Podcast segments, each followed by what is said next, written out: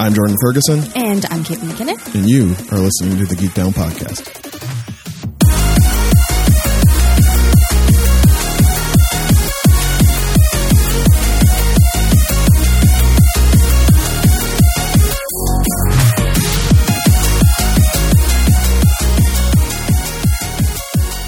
Hi, everyone, and welcome to another amazing, fabulous, and exceptional episode of Geek Down Podcast. This is the show where two friends and fellow geeks sit in front of microphones to try and figure out where their fandoms intersect. My name is Caitlin McKinnon. exceptional. My name's Jordan Ferguson.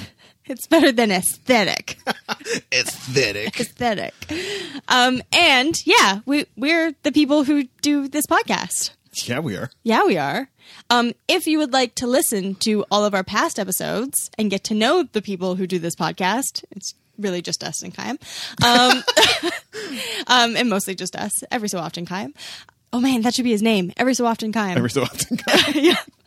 um, you can do so on SoundCloud.com. That's where our episodes live. yes. They breed, sort of, Once a week. once a week, Slowly. kind of like cells. Yeah. Podcast mitosis. Yeah. Every Tuesday, they divide and duplicate. Um, so you can find all our episodes there. You can go all the way back to the beginning when we were at the Toronto Public Library and there were birds and angry ladies. It was a great time. Tubes. Tubes. Um, and while you're there, if you like what you hear and you're like, hey, you know what? I'd, I'd totally love to, to know when the mitosis happens. Um, you can hit subscribe and you'll Yeah. get a notification and it'll be like, bing, mitosis.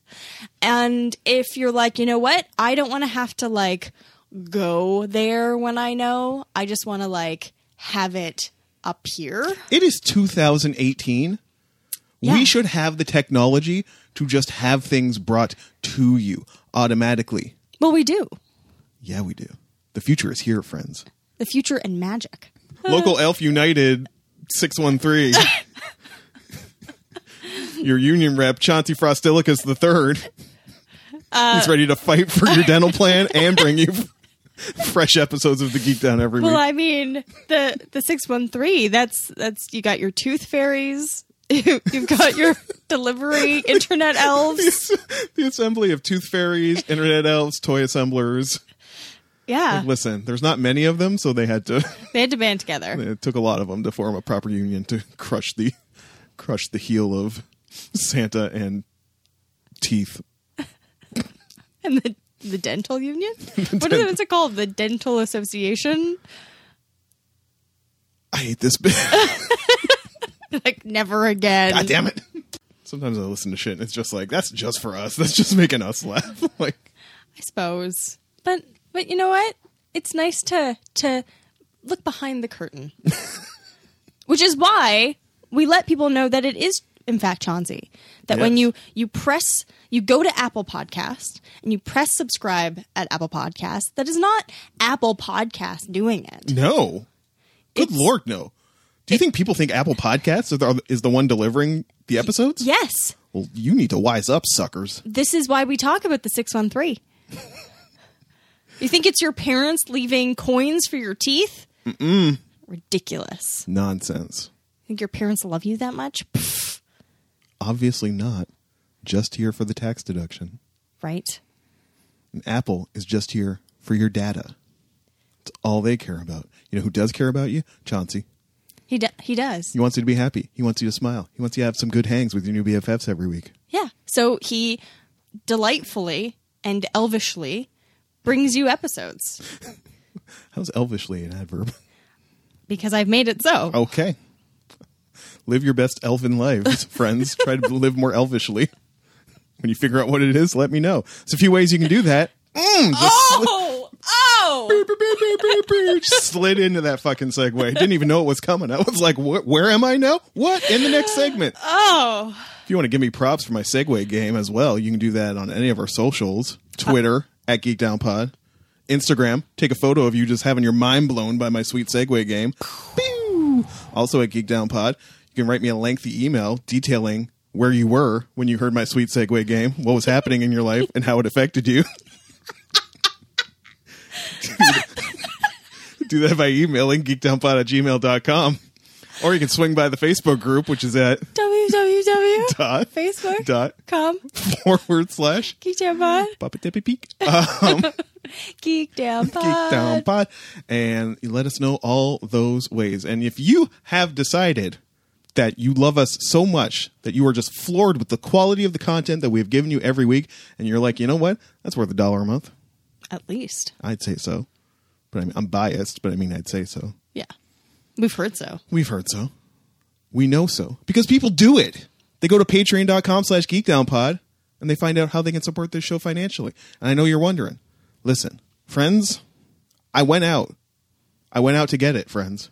he did I was going to get the mixer. he went through the snow the blizzard Let me tell you about the forecast here in Toronto, Canada last Wednesday. let's hear this Bitch ass snow everywhere. That was the actual forecast. was it the actual Yep. forecast the weatherman got out front and he's like, there's some bitch ass snow out there. okay I went for breakfast. Driving was a nightmare right to the breakfast place. Went to went to Boom, Boom Breakfast Co. There's a chain. There's a handful of them. It's fine. They got a little, they got a little throwback vibe. don't know what that is but that's okay And some big ass sausages, good ass sausages. Sidebar relevant to you. Uh, did we know someone saved the uh, the terminal, what the terminal diner? seriously Yep, someone saved it. Did Someone- not, did not actually close. Oh, so uh, just so everyone knows the terminal diner is like the dive of toronto one of the one of the first places Caitlin and I ever went to when we were just friends, going on all the breakfast outings. Uh, Caitlin dragged me there once because it was close to her house, and I'm like, "Where am I right now?" uh good times okay continue so you went for breakfast And then I was like, "Okay, you know what? Uh, I want to get this mixer today before I go home. Take the subway down downtown. Yep. and also it's kind of on the way. I kind of want to swing by Sonic Boom. right Um, first of all, waiting for the streetcar from Spadina Station, nightmarish. Haven't had to do that in a while. oh yeah and then I get down. I go to Sonic Boom, uh, where to my delight, because I was hoping if anybody in this city was going to have it, what's that? Tokyo Nights, female J-pop boogie funk, 1981 to 1988, wow courtesy of Cu- Cultures of Soul Records. Speaking about things that are made just for like one person. Yep. Who else wants this but me? i think there's like one other dj it's like one the people who made it and me. Those are the only people who want uh, this compilation. However, what's that? Two Hitomi Toyama songs. what one from next door and one from sexy robot yeah that's right she put out a, an album called sexy robot That's and it's amazing. Yeah, that's amazing. so i go there and i cop that and then i want to go to steve's and they don't have the fucking mixer because the website is not indicative of what they're going to have in the store the Though- website shows in stock the store didn't have it Though you should know that. i should know that because it's a very speaking of bitch ass it's a very bitch ass major canadian retailer move that Yeah. tends to happen where customers come in and it's like it says you have it in stock and i'm like mm, that's the website has it in stock Well, also though, I used to tell people like they they were like I was like, when did you check? And they're like at like nine o'clock this morning, and I'm like, it literally could be in someone's hands, like literally, or it's lost, or stolen, or misfiled. Um, like I had the model number. I was like, I want this one. He's like, all right, it's over here. I'm like, how much is that? He's like, two hundred bucks. I'm like, that's incorrect. you're like not 'Cause this one. I have looked, and it is one fifty four, which comes to one seventy five, which is like thirty dollars more than what we had in the Patreon, but it's cool.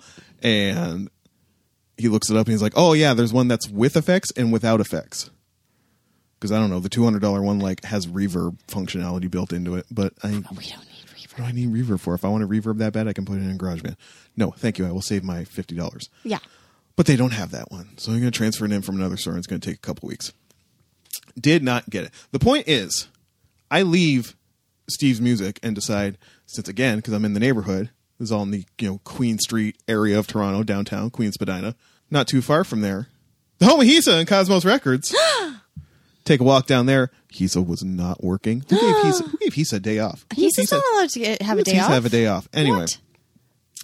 the point is, the walk down to a from the streetcar stop to Sonic Boom, Yeah, from Sonic Boom to Steve's Music, yeah. and from Steve's Music to Cosmos Records, my back was on fucking fire. And then I go to Cosmos, and I see this amazing record with a woman holding bananas on it, which I went back and bought yesterday. Um, Amazing. Bananas. but the record is bananas. B A N A N A S. and I go and I don't buy it that day. I just have a, have a looky though. I mean, he's just not there. I'm going to chat to this dude with a toque. He was banging like brand Nubian in the store, which was nice. But and I go and I just it's, it's like 1.30, which Yeah. is like we are rapidly approaching like Jordan between shifts, midnight shifts, like bedtime. Right. You know, we're in the white level here. Like, You're you're you're almost at toddler tired. we, yes, the Jimmy legs are happening. We are getting mad fussy. Like nobody understands Jimmy legs, but I don't know where the term came from. We used to say it back in the day. It's like when you get tired and you start like kicking. yeah. So you get Jimmy legs. Uh, Yeah. I once was so tired when I was on the subway that my legs kind of, you know, when they your knee, your legs kind of come out from under you. Yeah. And I smacked my head on the doors of the subway, Oh, honey. and everyone saw. and it woke me up, and I had a headache. I bet it did.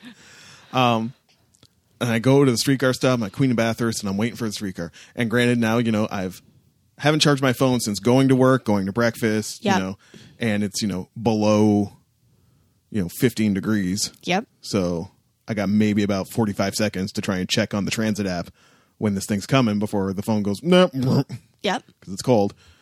Says streetcar's two minutes away. Okay, it's not that bad. And the phone went "Brr, brr." like cool, and I'm waiting, and I'm waiting. Now more people are coming, and I'm waiting, and I'm waiting. Like that's clearly been more than two minutes. Yep. And then a giant snowplow starts coming up the road, like with the full blade across like a lane of traffic. Yeah. On Queen Street at 1.30 in the afternoon. That doesn't seem like it was a good plan. Scooching along at like two miles an hour. And what's behind it? Three streetcars. Oh. I'm like, so not only do I get to like wait this long for my streetcar, I now get to move two miles an hour home. I mention all of this to revisit the topic. Caitlin McKinnon. Yep. Would you still rather have slightly warm and a fuck ton of snow Yeah. or freezing and no snow? oh, it'd be. It's still slightly. It's still warm and snow. You're high. Folks, I'm putting this to Twitter. I already knew. I'm putting up a poll. By the time you hear this episode, go on twitter.com slash geekdownpod. Take the poll. I would rather be cold ass and just be able to walk and have my streetcar show up and not have to be behind. Had the same thing yesterday because there was a fuck ton of snow dumped on Toronto yesterday. yeah. I'm driving along But with my, here's ho- the my thing. friend Leah the Brazilian. you can't walk when it's freezing. Yes, you can. When it's that cold, when it gets real cold, it is painful to walk. You have a thigh chafe as much as I do. Basically, at some point, your thighs turn to icicles, and you might as well have just like left them behind because they got frostbite or something. I don't know what you're talking about. I was slipping, sliding. My fucking pant cuffs are like soaked. On f- I've been stepping and stabbing my foot on salt grains in this apartment all week that got tracked in. on Friday night, I was so happy. There was ridiculous amounts of snow, and it was so warm. And I was shoveling the snow, and I could have done it all day because I was warm and toasty in my pajamas under my pants, kind of toasty, and it was all good. If it had been freezing, I would have been sad and miserable, and my tears would have frozen If it to had my been freezing, face. you wouldn't have been outside shoveling snow because there wouldn't have been any. No, it's not not how it works. Get at us on Twitter. We gotta squash this. I already know I'm gonna lose because I put this to people all the time, and they're like, "No, no, warmer with warmer with with snow." I'm like, Yeah. Do you people forget what snow is and what it does? No, snow is delightful. Freezing cold weather is horrible. You are nuts. Go move to Alberta. Got that in Alberta. telling you telling you i just want to walk i want my bus to be on time i don't want You feel this so much in your heart. i do and i just want to say i'm realizing my my 2018 aesthetic is black grandma who can't believe you wore that to church like Mm, just all the time just, mm. um yeah so that was my week how was your week did you do anything fun um, no, I got very sick and in pain again at the beginning of the week. Um, the huge Well, this is like basically I've told, told people I'm a ticking time bomb, and they keep on being like people who kind of know me or like work with me think I keep on getting like the flu or like a cold, and they're like, "Oh, you got sick again? Oh, are you feeling okay?" And I'm like, have like a heat pack strapped to me, and I've got like pills all over my desk, and I'm like, "Yeah, I'm fine." Um, Mm. motherfucker this is chronic but I don't want to be like, yeah, like I don't want to have a pity party. I got too much sh- like shit to do. Like I can't have. I don't have time for a pity party. But at the same time, I want to be like I'm not not coming to work because I got a cold. Like I can deal with a cold. I am a career woman in her early 30s. I know how to handle a cold. Um, but it feels like, you know, I've been in the trenches of World War One and that I can't deal with. So I'm gonna lay in bed completely prone and try and answer my emails. So that was sort of the beginning of my week. However, Hmm. now I know I should probably say this for updates Oh, okay. but something happened to me while I was all laid up in bed and couldn't move. Oh. So I think briefly at one point we talked about uh, Dirk Gently. Oh yes, you kicked in the door of my. uh You kicked Well- in the door of my of my messenger this week. That was this, yes, but before. Uh, again, not even knowing if you are for it or against it, you just yell the title of the thing that you it's like Dirk Gently and a GIF, and I'm like, I don't. Is this good? Like, I don't even know if she's happy or not. Um, so I've so Dirk Gently's Holistic Detective Agency.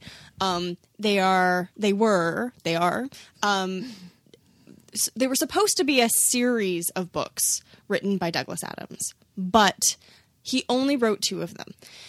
One of them I will always just it's the it's the uh, midnight tea time of the soul or something like It's that like, yeah, the dark, the dark, the Tea dark Time yeah and the so- dark tea time of the soul um and i can't remember the i don't know if the other one's self-titled or not It is. uh, basically he is this weird holistic detective that's sort of just like in the right place at the right time for clues he's a weird character and i know that they made a british version of the show uh, a while ago and then they had uh, BBC America had made a Dirk Gently and it had appeared on Netflix quite a while ago and I watched like the first 10 15 minutes of it and did not like it. And I was like, "No, this is not no, I'm not feeling this. This is not my Dirk Gently.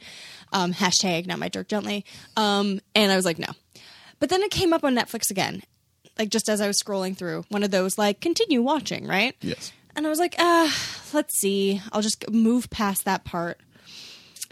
I've seen all two all two seasons, Jesus. and I am also devastated that it has been canceled. Oh, got canceled. It got canceled. Um, One of those rare Netflix cancellations. well, it was actually canceled from BBC, Oh, Amer- BBC produced it America. first, right? So everyone's hoping that Netflix will save this thing. Look, they've got money to burn, okay? This show is amazing. Not amazing for you, you would hate it. Amazing for me. They need to save this show. It is so good. Elijah Wood is fantastic. I can't remember the actress, the main actress in it, but she's fantastic. The weird British guy is weird and British. It's great and yeah, it's just so good, and I love every second of it. And I'm really sad that there were only two seasons. So that's kind of what was transformative in my week. That's an addendum to that conversation. I don't know how I brought it. I don't know how I mentioned it, but mentioned the fact that you know the I don't know if he's the showrunner or the primary writer, uh, screenwriter, vlogger, commentator, uh, Max Landis, You didn't add dirtbag. and now dirtbag. Max Landis is one of the driving forces behind this show, and Kate and I had to have a chat about the ongoing chat that we all have all the time about can we still like this thing if a fucking scuzz bucket had something to do with it? Because you know what? You can't get away from it. There is Um. nothing that you can like that that's safe. There's nothing safe. To that end, about to break your heart, Caitlin McKinnon. No. recently it has uh, come to light not that it was ever really hid that um, a certain anime director tweets a lot about the legitimacy of the holocaust vaguely anti-semitic stuff and uh, yeah that's director kazuyoshi yaganuma who directed recovery of an mmo junkie No. i'm really sorry Kate. Why? Why does this keep on I'm really- happening? i'm really sorry oh god she's actually crying I'm not actually crying. I'm just really sad. Uh, Yaganuma has been tweeting, retweeting, and liking anti-Semitism content on, I guess that would be anti-Semitic content. Hire me to edit. Anime News Network sidebar.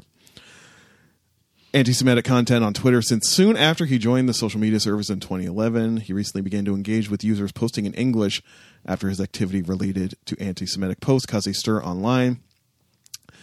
He posts sometimes reference his posts sometimes reference religions such as Judaism, Christianity, and Islam, and include content openly sympathetic to Nazis. In a tweet from 2012, Yaganuma asked why Hitler and the Nazis quote had to carry out the genocide of Jews, questioned whether they did, and asked readers if they've ever investigated the veracity of Anne Frank's diary. Oh my god. Yeah. Now he's a freelancer. I mean, he was just brought in to do this. He didn't work for the studio that did it. He has no link to the original light novel series that the show was based on. I think you can still like the privilege speaking obviously, but I think you can still like this show. It's but it's again He's not I don't know. I don't think he's getting any cuts from you know any boycott of this show like if it comes out on DVD or so if it comes out on home video release. I don't think any boycott of that property is going to affect his bottom line one way or the other. I know. But you hurt the you know, light novel author. And again, it's that wonderful thing where a woman makes something awesome and then a dude fucks it up for everybody. Right? Right. Yep. That's the one bit of fuckery this week. Do you want to talk about the other bit of fuckery floating around? I guess. Thanks, Kayam. Thanks for keeping us up to date on all the fuckery in the world. And I mean, I don't like to. I was thinking about this, like, why bring this up? Why even give this any airtime? Sort of thing. People would Right. much rather hear us talk about what we're watching. And but I, I always go back to the homie Mr. Malash Yes. who says Mr. Malash just doesn't hear about this stuff unless he hears it from us, really. Because he's got kids and a life. And then what? What? whatever. Um, and this one kind of will affect him somewhat directly because I was shocked by it by one of the parties involved in it. Yeah. It's someone I always kind of liked, and then I went, "Word, Word. really?" So, hey, Kate, Hey, Jordan. remember Gamergate? Remember how fun that was? Super. Remember how fun. awesome it was? Remember what a So awesome. great time we had at Gamergate? Great time. Want to do it again with something we like more than video games? No. Yes. From the dipshits who brought you Gamergate. It's time for Comicsgate. I, that doesn't even sound good. The thing is, and this is the, the article sh- shouts, shouts, but no shouts to Kayam for for passing this story along to Kate and myself. Uh, you mean uh, shouts to sometimes Kayam, Shout, shouts to occasional Kayam occasional Kayam. for passing this story along. Um, and the article, which was on inverse.com by Eric Francisco, give all credit where due, um, was you know thorough enough to point out that you know as stupid as Gamergate was, at least they had an idea of something they wanted to accomplish. it was like it was. It wasn't really an idea of what they wanted to accomplish. It was their like candy coating. yes, they had like a spit polished version that sounded a lot better than than what they really were. hashtag ethics and journalism. yeah. Real hashtag get the women out. Yeah. Um, stop complaining, women and others who are not us. Um, stop complaining, women and and others is literally all Comicsgate has got. They've Yeah. got there's no there's no candy coating, there's no polish. It's just like get the brown and the women out. Yeah. That's it. So we have talked about the various things that have gone into this as a podcast that's been Yes. around since 2016. Um, we have talked about how the Make Mine Milkshake Yeah. thing that happened where a bunch of Marvel ladies went out for milkshakes, kind of in salute of another Marvel employee, longtime lady Marvel employee who had passed away. And this apparently just grossly offended the dregs of Everybody nerd culture, women doing stuff, together having fun, Who- enjoying a milkshake. who happened to work in comics. you know what? That's everything that's wrong with comics, Caitlin. Everything. Everything. And the dregs started voicing that and harassing. Uh, I believe her name was yes Heather Antos, who was the one who posted the photo. Yep. And because the world is not total garbage, other comics publishers, DC, Image, Oni Press, you know, a lot of the indie publishers and other creators went out there and went like, "Fuck y'all, let's all have milkshakes." Let's- and everybody posted had their a own milkshake. photos of them enjoying milkshakes. So that's one. you know, these fucking fake geek girls out there dragging it down for all of us. Serenity now, sweetie. I know. I'm just I'm I'm so trying. There was an article on Mary Sue about Gina Torres and how she gives serenity, and I'm just thinking of Gina Torres right now. and I had not seen that piece. Um, so that was like element one. Element two we talked about as well was that horrible retailer summit that happened at one of Oh, the conventions. so terrible. Where where the dude got up there and was like, "Get the not my not my phrasing. Get the like blacks and homos out of and the women. You know, Out of comics. Thor's a la- Thor's a damn woman. And sorry, uh, can I interject? Get in. Okay. So here's the thing. And I was reading a, a couple articles about this because I was curious. So it doesn't help when the the publisher that needs to be doing the most standing up to these people represents something incorrect. Not incorrect. Um, there's a little bit like of subterfuge going on. So a lot of what people say is, well, the comics with that that feature women and persons of color don't do as well. But Yeah. they don't do as well in single physical issues. Yes. They're not counting online sales. They're not counting trades. for people who are unfamiliar with the bullshit distribution model of comics. Uh, single issues. Comics are put out in like 22 page installments. Yep. Mm-hmm. Single issues. Those primarily go to comic shops. Yes. The direct market. Blah. And then after that, after, you know, like four months after you get like a full story arc out or whatever, they take all those, they reprint them in a book form. Those go out to comic shops and your Barnes and Nobles, your Indigos, your other comic stores type Yes. of things. So what Caitlin's saying is that sales of the those single issues are down because sales in comic shops are down across the board. And another p- piece of that is the individuals who are buying single issues tend to be those who are collectors, Yes. who tend to be white males How dare you? in between a certain age group. Hmm. So, for them, and and I thought this was oh, sorry. I'm No, no, no, no, no, no. I was just going to say, and for them, having comics that are like n- new with new characters um, is not as appealing, even if they're not. Even if they're not being awful about it and like, I don't want to read a comic with a lady, for those who are actually collector and have a collector's mind, they want a full run of this X Men thing because it'll be worth more later. and as a collector, I can not like I can I can almost if that's your reasoning, I can almost see that if you've invested decades of your life into collecting. Let's let's take it with two men. Let's remove the ladies and and you know people of color out of that equation. Okay. when they made Dick Grayson Batman for a couple years. Right. I can certainly see myself being less interested Right. because Bruce Wayne is my Batman. Yeah. And not being as interested. You know, I've read a bunch of things. Grant Morrison did some cool work about, you know, using Dick and Damien to flip the dynamic of Batman and Robin, where you had a super serious Robin and a more, you know, Dick was raised by the circus, so he was a more, you know, Yeah. enjoyable Batman. He wasn't so dire. In fact, that's how you know nice character point was like Two Face figures out that it's not the same Batman because he's like he's smiling. Yeah. Batman never smiles. Never. Um, So I can almost give you that. If anybody actually thought that's actually the entirety of the reason for being put off by this, what I thought you were going to say was like the publisher that needs to stand up the most. It doesn't help when Marvel inadvertently gave these idiots that's that's what I'm saying. Yeah. They've given them fuel. They've s- they didn't say because they had that meeting where they basically said on the record yeah. clumsily and then tried to double back but all they had to say was like we're seeing that you know diversity doesn't sell Yes, exactly. Which again, they're looking at they're saying diversity doesn't sell in single issues. Well, look at all the reasons for that. Then look at your online sales and your trades and it's a completely different story. yeah And what's frustrating is of course also the other side of it, which is Marvel canceling a whole bunch of titles. yeah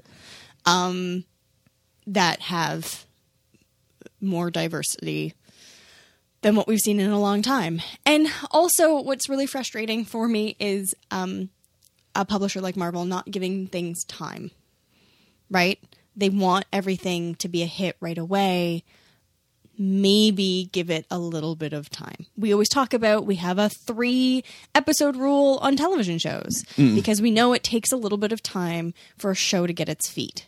Give a comic book a chance like maybe just a little bit or have it there as something that's important for to gain new a new audience as opposed to being like you know what i bet they're hoping that um, white males find a way to do the mitosis thing like the podcast like just because that's the way they're going to get their numbers up because as it is now they're not going to get any new readership TikTok, homeboy.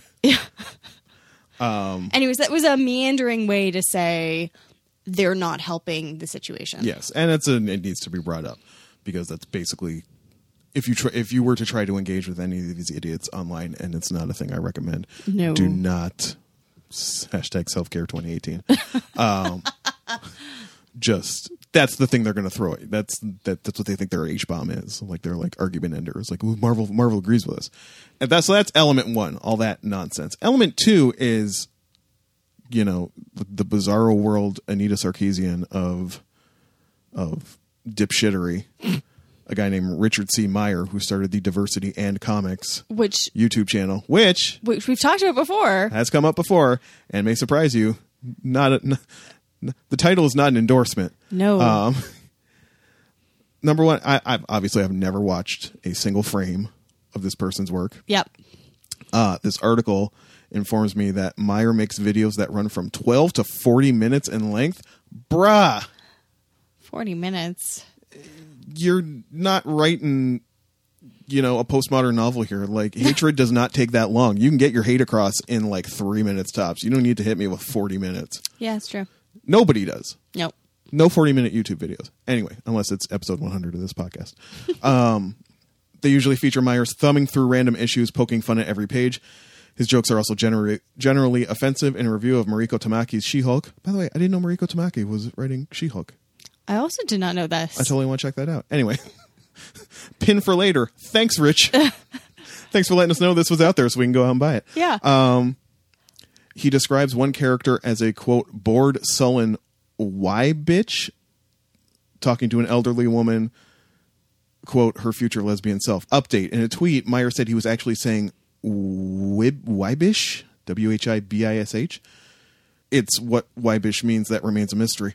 Um, so that's so Meyer's out there doing his thing. I remember seeing this when there was a flare up when Bleeding Cool put him on their like list of notable figures. Right. Which why are you th- there's Yeah. notorious and notable and mark wade hopped in there and you know became my hero again when he was like fuck that dude i'm like you know what shouts to you mark wade You're- Indeed. you wrote kingdom you wrote kingdom come and you you know think call this guy out for being an asshole the heartbreaker here is Yeah. is another figure who has emerged a creator yeah. ethan van shiver Yes. artist for DC. He's been handed lots of books by DC over the year. Really good artist. Mm-hmm. Always loved his work. He's kind of a Nazi or thinks making jokes about Nazism is funny. Yeah. It's weird. He put out a sketchbook called My Struggle. Yeah. Which, for those of sorry, you who don't sorry, know, I take for granted that people would know that. Yes, My Struggle in German is Mein Kampf. Yeah. Which is the title of Hitler's book that he wrote in jail. Yep. Um, he's put out logos of his like signature that Are- look like Nazi propaganda. Very similar to a swastika. Um, Same yes, color Van- pa- palette. Van Shiver Uber Alleys. Um, he's drawn, you know, pictures of soldiers with Pepe the Frog on their faces. Just random comments that somebody screenshotted from Facebook uh, about cleaning up queer globalist messes. Yep. So now these dipshits, obviously, as you know, the horrible leftists out there are like, bro, why are you being a dick? The alt right is hopping in there to defend him because now they have someone to defend, and it's like he can do what he wants. He's everything that's right with comics. He's super talented. And just why? Why? Why? Why? Why? Why? You know what? I've been thinking about a lot, which I don't know if is it's good or bad, but it's you saying, "I can't make you care about other people."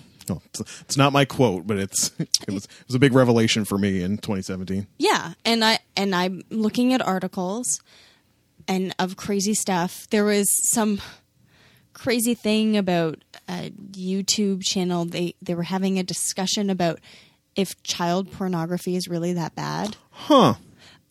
And Spoiler. Yes. and just like he kept on he was the the guy who was he was playing i'm putting this in air quotes dev, uh he's being devil's advocate Pa- sorry, pause. Yeah. Can I just say the best laugh I've ever gotten out of Amelia Cook on Twitter? Yeah. Was when some guy was playing devil's advocate with her about something. yeah And people were making fun about him. Like, Yeah, it's what everybody needs. Everybody's just asking for somebody to come and play devil's advocate. And I'm like, and not once did I see him argue against the canonization of a saint. right thank you that if you don't know what that is, You're misusing the term. a devil's advocate was basically you in the world of churches the catholic thing catholic thing um devil's advocate was the person who was basically a, would make an argument opposed to the canonization of a saint being like why we shouldn't do this Um, Ju- just to present the other side. Yes. Like maybe not a side they legitimately held, But- which is that's what these that's what most people kind of like. Well, I want to argue with you because I don't agree with you, but I don't want you to get mad, so I'm going to say I'm playing devil's advocate. Yeah, To that's suggest I not- don't really believe this. You're not doing it right. No.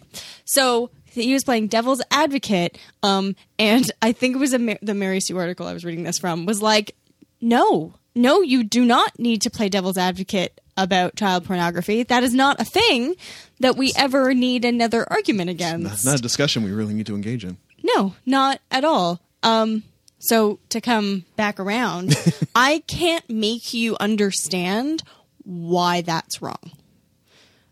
I can try, I guess, but if you don't already know as an adult why child pornography is wrong, then I don't think, and maybe why we shouldn't have an, a devil's advocate argument about it.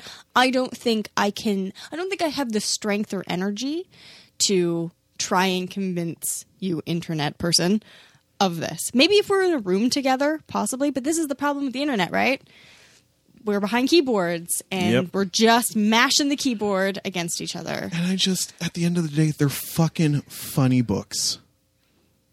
And I mean, enjoy the fact that you can rest easy that they will never make these changes in the filmed versions. Yes. So why don't you just go off and watch the movies and be happy they exist? I wish I cared about anything as much as these people care about keeping their superheroes white.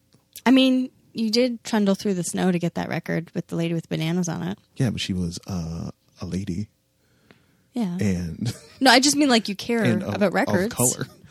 If I couldn't have gotten it, it wouldn't have been the end of the world. I wouldn't have been like demanding that the record be brought to me and cater to my interest. If I couldn't get it, I couldn't get it. I Okay, would have been hopping on okay. Twitter being like, "Hey, Okay. F- Philips Victrola International, reissue this for me immediately." I was just I was helping you. I thought you were sad that you didn't have anything to care about. oh no, I'm You're like I don't want to care about I'm anything like- this much. basically, I do not. So yeah, that's what's out there in the world right now. But do you want to know what else is out there? Not, not a real banner week No. for life. Well, except for a couple things. There are a couple things, and I just realized while skimming Twitter that I had another one myself. But Oh, but by all means, okay. Well, I'm just going to start. While I get the detail on that, hit I'm me. going to start I'm going to move tracks. I'm going to ching things over to a different track. chink. Um, SpaceX and uh, Elon Musk have uh, launched a car into space.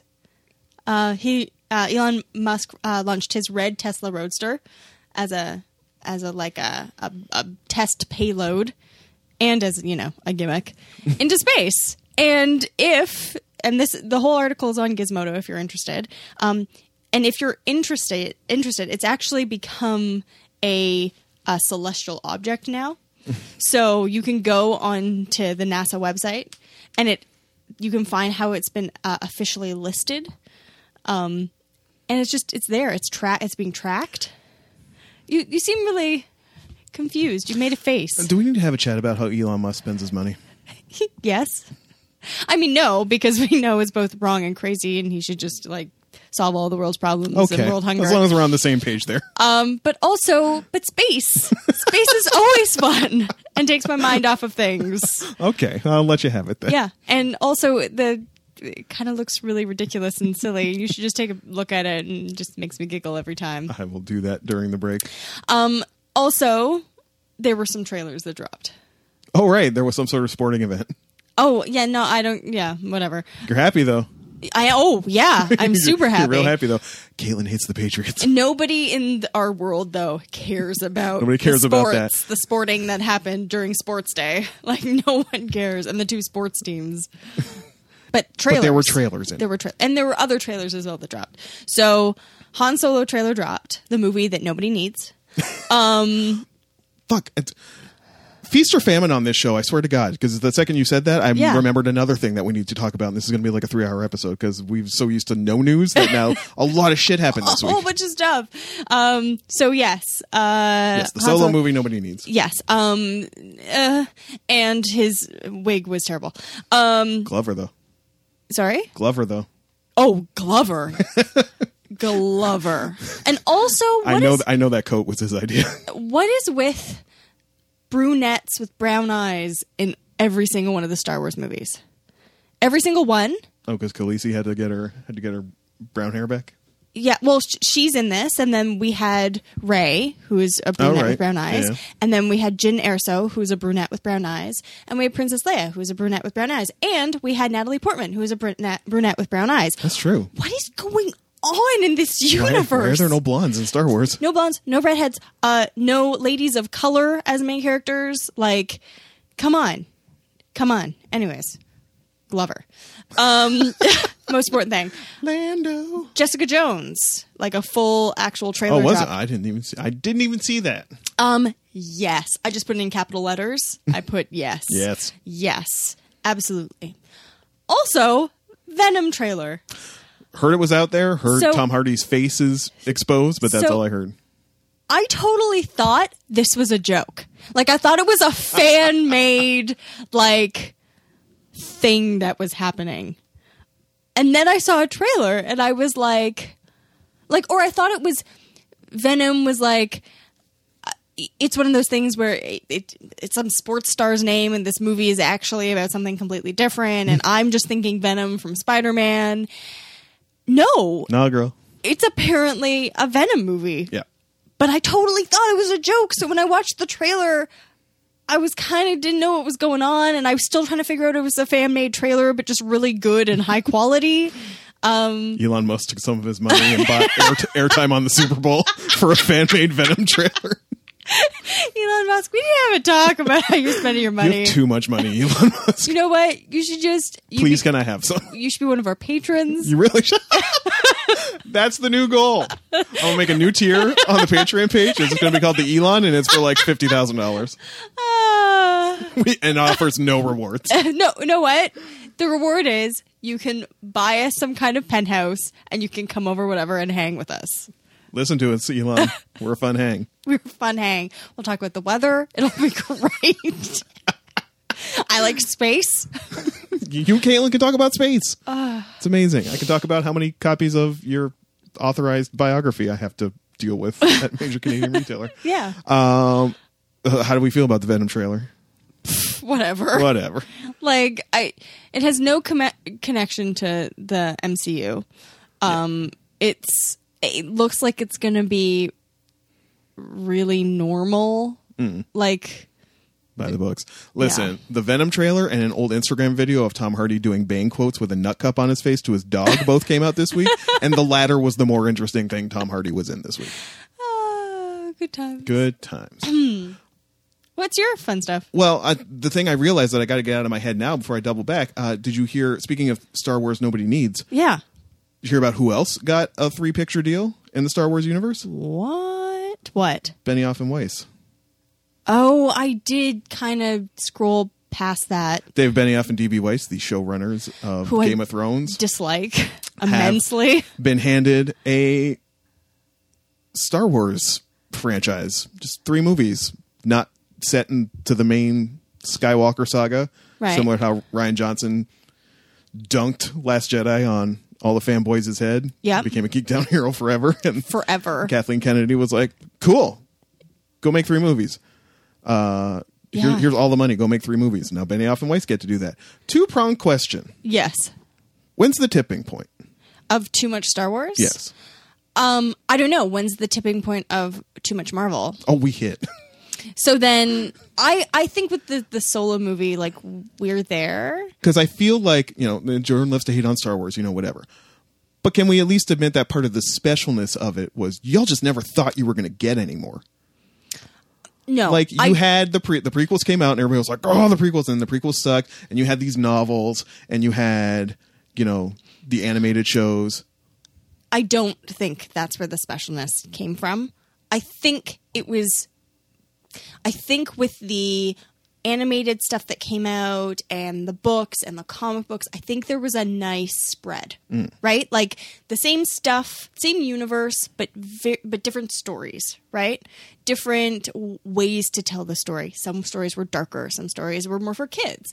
There was a nice spread. This is very much a lot of the same. There are lots of stories to tell, but I kind of would like some different movies, maybe.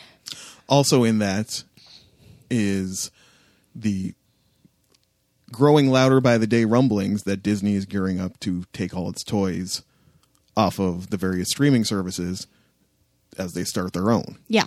and in that as well are prestige style television series set in the Star Wars universe. Yeah, though they've been rumbling about us like Star Wars television series for a long time, and not, there was supposed to be like, apparently a um, uh, Princess Leia series a million years Hmm. ago. Yeah, they talked about, and they talked about a Young Leia movie as well. I think. Yeah, and I just I don't think that's ever going to happen. I don't know. For me, being as like n- obviously less invested in this franchise than a lot of other people, m- mainly everyone, um, feels like you're do, you're doing too much. You're going to be starting to do too much.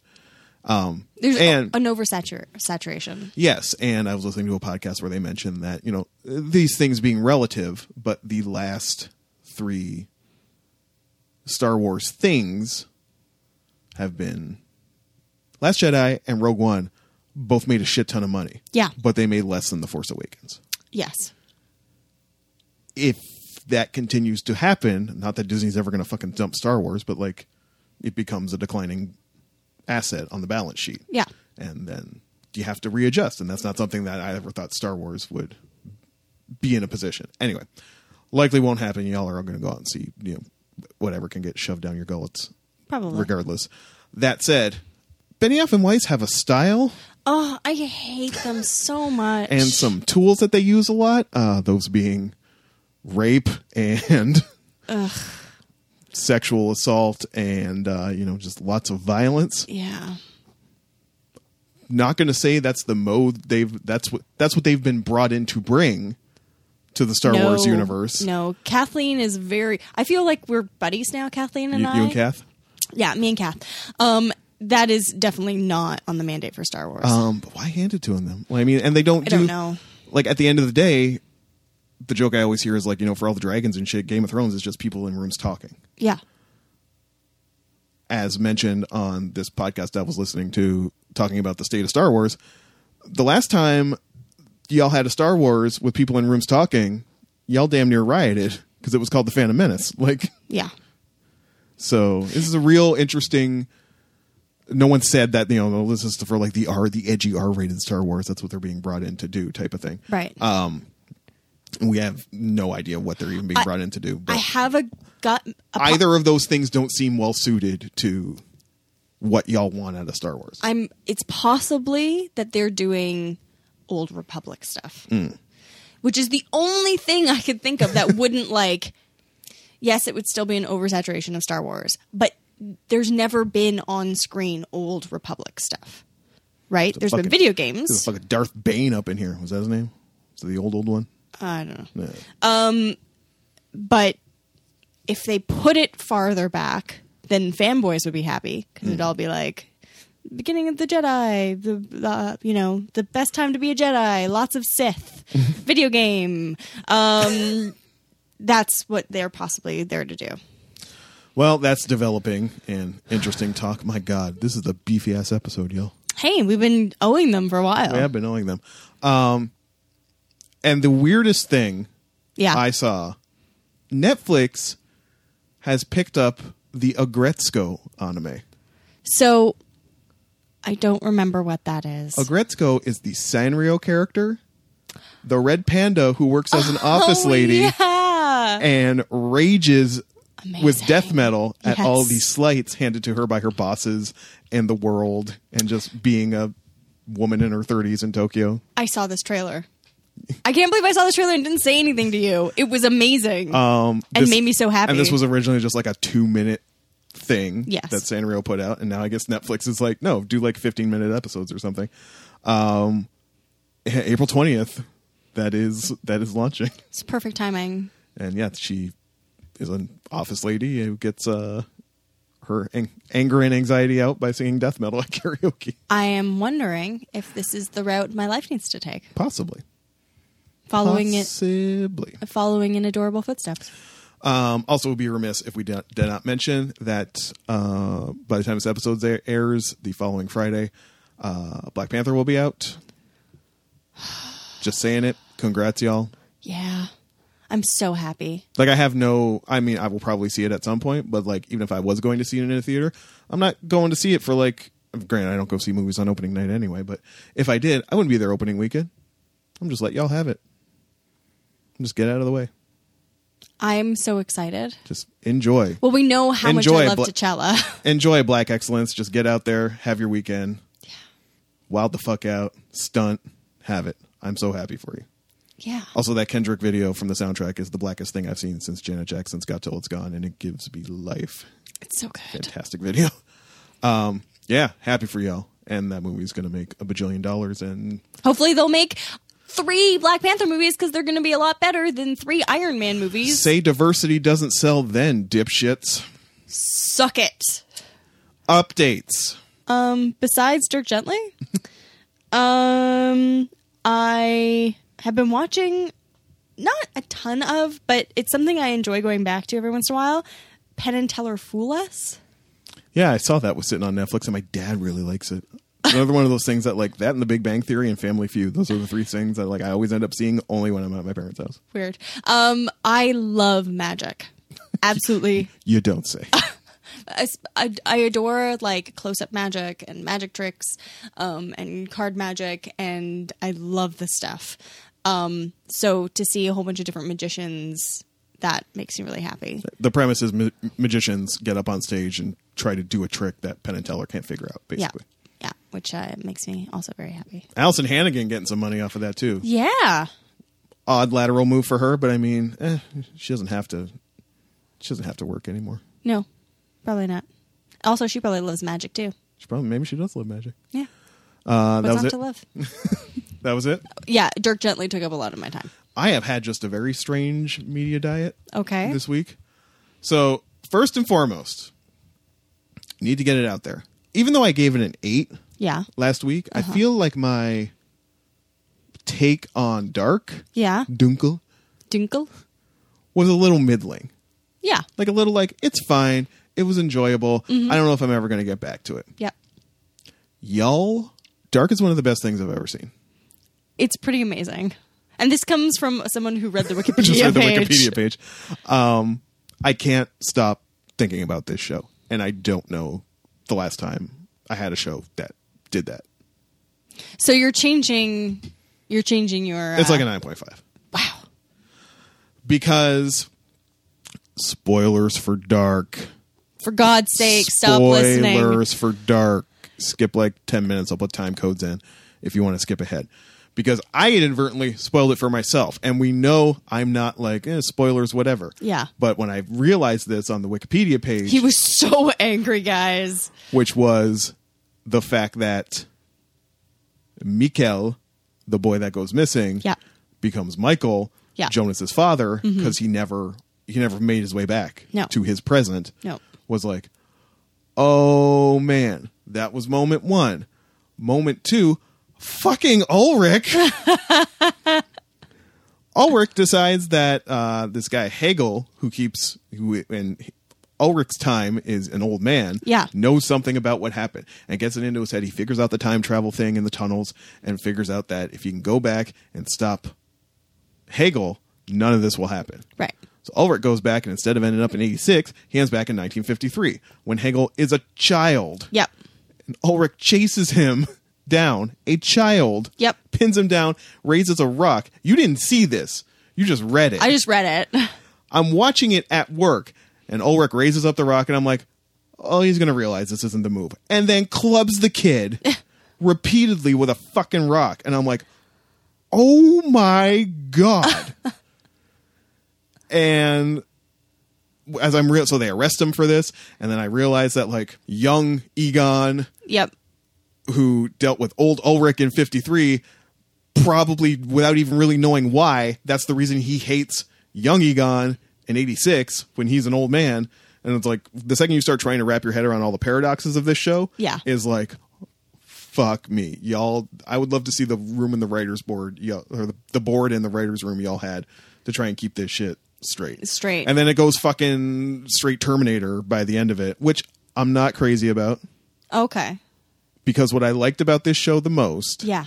is the sci-fi is in service of character stories. Yes. Really I went back and listened to old episodes of The Watch where they were really into the show cuz I put them on hold because I wanted to go back to them after the fact. They're talking about it's no surprise and rightly so with myself as well that the show resonates so much with them, with Chris and Andy and with me because it's a show about, you know, people in who are 16 and people who are 40. and how the choices you make in your life, not even choices to like murder somebody or like, you know, Hannah saying lying to the cops Yep. that Ulrich raped the woman who would become his wife. Yeah. Just because she was in love with him. That decision ripples through everything. And there's nothing that's just like family drama type stuff. That affected Regina. That affected Yep. uh, Hannah, affected Ulrich's family. Like that stuff was all in service. That stuff existed on its own and was compelling enough. The time travel stuff just really like drove that home. Mm-hmm. So when Jonas ends up in what I presume is 2052, whatever Yeah. 2019 plus 33 is, Yep. I think that was genius as well that they locked themselves into that. Yep. That had to do with 33 years is when the universe kind of resets. I don't know if you ever, no doubt, or Gwen Stefani put out an album called Return to Saturn. I don't remember who it was. Yes, it was. Um, and that's where we all learned the term because it was like she had turned 33, and that's what every 33 years, everything in the universe, or the, the galaxy at least, has completed one rotation. right. So that's why the time jumps. You can only go in periods of 33 years. Yes. And Jonas ends up in the future, and it's all like the Terminator, and the last thing you see is him basically looking up and like a fucking flying hover car go by, military looking hover car going by. The nuclear plane is like gone. Something terrible has happened. And that's where we're left it. Yep. Um, I love the bit about all these people making these time machines thinking that they're gonna end it but actually end up causing it. and that's what the show is really dealing with if you have any agency over your own life because hegel goes back old man hegel finally like shakes off his dementia Yeah. and like goes back to try and stop his younger self from working with the villain who's this priest named noah with like a giant tattoo of something on his back i've hop- i did something with this show i've never done Yeah. I got on the Reddit, Kate.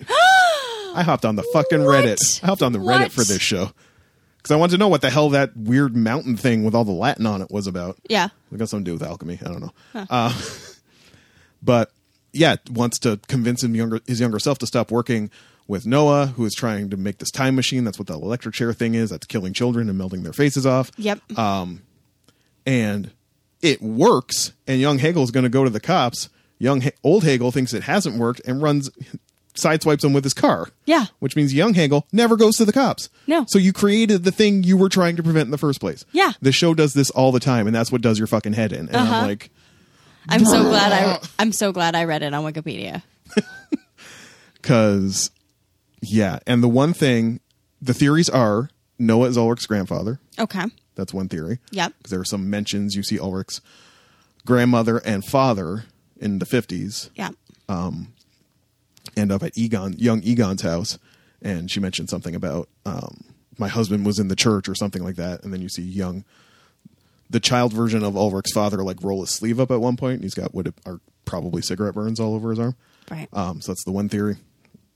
And also, I don't know. Number one, Bartos is mad chill about everything that's happening. Like, it's like, all right, cool. I'll be the Antichrist, whatever Um, sure. but he paints a real Noah to Bartos paints a real like kind of compelling argument, and I'm low key like I honestly don't know who we're rooting for here. Yeah. But the powers that be end up becoming Noah, who's you know killing children and dumping them in different timelines to get rid of the bodies. Mm-hmm. Yep. um, that's bad. That not good. It's not a thing you should do. No. And on the other side, you have Claudia, who was the uh, pantsuit spelunking power plant operator CEO in the 80s, who, Who has mad upper body strength that Who's- she got herself out of that pit? oh, somehow has sussed out what's been going on with the time travel type stuff. And now she's straight Sarah Connoring it and, like, Yep. you know, beautiful minding it in a cave, walking around with a rifle, and clearly has jumps back from the apocalyptic future, but is lying to people all the time and manipulating them for some purpose. Yeah. So, uh, why do I have to wait another like year for more of this? Aren't you show? so glad they brought it back? they had uh, man. If it had ended there, like they had to have known. They had to have known. There's no way they just. um, I mean, they're European, so who knows? But They may have they may have just rolled the dice, or maybe they had a time machine and could see that in the future they got a second season. maybe. And listen, the science of that is uh, the science of the time machine is very yada yada. But you know, who cares? Who cares? That's not the point. Um, but yeah, no, for me it was just I love sci-fi that works in the service of more human concerns. And that's what this did for the most part, but I'm left concerned by that last shot where it's like, okay, if we're going Terminator now, like fight the future type shit, I'm Yeah. like, mm, eh. Also, Charlotte, I know you're mad at your husband for fucking transgender people at the truck stop, but if he calls you yeah. and says, I need to talk to you about the night Mickle disappeared. Take the call, Charlotte. Take the call, Charlotte. You're you're a bad chief of police. I know you're freaked out because you saw one of your policemen in a newspaper from 1953, but But still. I understand that's alarming. and all the birds. Again, stop picking up dead birds, all of you. Diseased. They're not they'd be diseased normally, but these are like irradiated and And timed. and time displaced. Like it's very weird. Also, I got to get into it. I know y'all are excited. what are we excited about? It's time for Bork and Break, Kate. Borgen! Borgen! Hi, welcome to Borgen Break with Hal Ferguson. and Joanne McKinnon. Dated Canadian reference. Woo! Body break. So Borgen, if you will recall, found it on the Hoopla app. The Hoopla app has been very useful Yes. this week, by the way. Both the things Caitlin and I watched, only found on the Hoopla app. Shouts to the library. Um, Borgen is the Danish political drama uh, about the first female prime minister of Denmark. Yep. Um, How's it been, Jordan? I love it. You love it? Imagine if House of Cards starred Jack Layton, but a lady Jack Layton. Okay. It's like the idealistic version. right. It's like House of Cards starring somebody who's not a total trash bag. So it's House of Cards, but someone's trying to actually fix the problems. Yes. Oh my gosh. Yes. Oh my gosh. Caitlin is all in. Um, basically, what happens is, and like the House of Cards analogy even goes to like everybody looked at the the weird Robin Wright Kevin Spacey marriage in House of Cards and went Yeah. like, "Ooh, that's weird and creepy," but we like watching it. The marriage between Bridget and her husband in Borgen it's just delightful. They love each other so much, and he's so supportive. And they had this like five years on your career, by five years on my career type deal Oh my gosh. Uh, and they're like amazing and she's like trying to put on like her black dress before a debate and it's clearly not working out anymore um and when she ends up going to the results party he like hands her a box and it's got like another like black dress in it and he's like you know, you know we're always proud of you no matter what and i'm like oh my god i fucking love you guys like Oh. anyway so what ends up happening Bridget is the leader of the uh, part. Sorry, name is listening from America. Party-based parliamentary system. Yeah. in Denmark, more parties than even we have in Canada, really. Mm-hmm. Yeah. or maybe they're just being nice to the Green Party, like they are everywhere else. But sorry, Green Party. Um, and you have I- I don't know how it works out philosophically because it seems like the Labor Party in Denmark is more conservative, Right. which is not usually the case. No. And, and the liberals are more liberal. And Brigitte is the leader of the centrists, which are kind of in the middle of the road party. Right. So, like our Canadians- liberals. Yeah, Canadians. Imagine the Liberal Party with the political sway of the New Democrats. Yeah. Type of thing. Um, and there's some weird stuff, including a real soapy moment that I'm not going to get into. It had to happen to move things along, but it's like, that's unlikely. Mm-hmm. Um, the Liberals are worried about losing votes and seats to like the alt right. Right. It all centers around immigration. Right. Imagine that. Imagine Topical. that. The show came out What? like you know ten years ago or like five years ago, and it's still as relevant. Um, the liberals are worried they're going to lose votes to the alt right Freedom Party, D- Denmark Freedom Party, Danish Freedom Party, um, around issues of immigration. Yeah. So they're breaking a deal about the. They're going back on a deal they made with the centrists about giving refugees the opportunity to work, basically, or something like Right. that. And this kind of gets sprung on Brigitte while she's doing a interview, and it's like, "What do you think? Are you going? Are you still going to keep your deal with the the liberals?" And she's just like her her handler, her PR person, who is Euron Greyjoy, by the way. Amazing. It's like that dude looks familiar. Fucking Euron Greyjoy. Um, he's like, "Are you going to keep the deal?" And he's off looking off camera, like, "Yes, you are." And she's like, "No, I can't do it. Like, if they went back on this, yeah. we can't can't do it. We made a promise to our voters, like we're not Yeah. going to do it. So that people kind of start nudging her, and basically there's this debate where like the prime minister has been caught in a scandal, Yeah. Mm-hmm. that he couldn't really help about like you know using funds for other things. So he's losing points. It's the last debate, and he's losing points for having committed this scandal and not being able to deny it.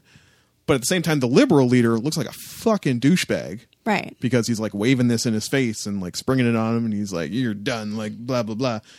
Meanwhile, two minutes before, Brigitte has gone straight off the dome, not done the speech, final comment speech that Euron Greyjoy gave her. Right. just went off the dome and was like, it's "Like, yeah, he's freaking out right now. I don't. I hate this dress. I'm supposed to wear my black one, but I'm too fat for it now." Like, just gives like a real like straight talk like. This is who I am, and this is why I'm in this, and this is what I want to do. Right. Type of thing. And that speech, coupled with people just fed up with the other two, slowly the centrists are getting all these votes, and it's a parliamentary system, and then they've eaten enough votes from enough seats from the other two parties. Suddenly they're like the ruling party, and the last scene you see is her walking in and just being like, "They want me for prime minister." What? What? So And some guy died, and there's cover ups, and Euron got fired by the end of the episode, and he's going to But- try and finagle his way back in. I'm sure. but it's lots of fun. super lots of fun and won't make you feel Horrible. If, if you house of cards will make you feel gross yeah. which is part of its charm in a way less Sure. so now by spacey um but you know you like watching a bad guy do bad things if you like politics and want to watch somebody try to maintain their goodness Mm-hmm. in the bad things get on that borgin y'all Borgen. watch it for free you can only watch six episodes a month though so or eight episodes a month So you can watch Dirk Gently the rest of the time. space them out uh one other thing i had to mention violet evergarden Uh oh. Yeah, you mentioned this to me. we were rooting for you What'd it we were do? really rooting for you What'd it do?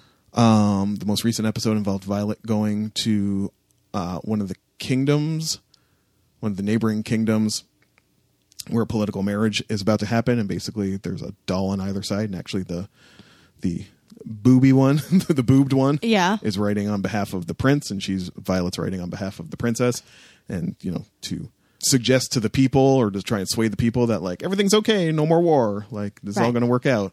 The letters, the love letters between the two of them are being read in public, type of thing, and it's become kind of like you know, they, it's basically a soap opera for the Right. public, type of thing. Um, but there are legit feelings there between the 24 year old prince and the 14 year old princess Oh, gross. which I'm sure is a thing that happened historically, but Gross. but I'm willing to give you the mulligan because the episode ended with Violent encountering someone who like he was a naval commander and she like murdered everybody on his ship type of thing. Yeah. I'm interested enough where that's going to go next week. But the whole fucking Couldn't you have just made 14-year-old, her like- 20? Would that have been really would that, that, have been difficult? so bad? Like you did, you didn't have to. Like this isn't welcome to the ballroom levels of blowing it. Which like welcome to the ballroom, I was like, yo, I'm out. Yeah. you were supposed to be the chosen one. ballroom dancing. How you, you could have had, you just could have had that Yuri on Ice Market. You could have had it, but you, were the decided chosen one.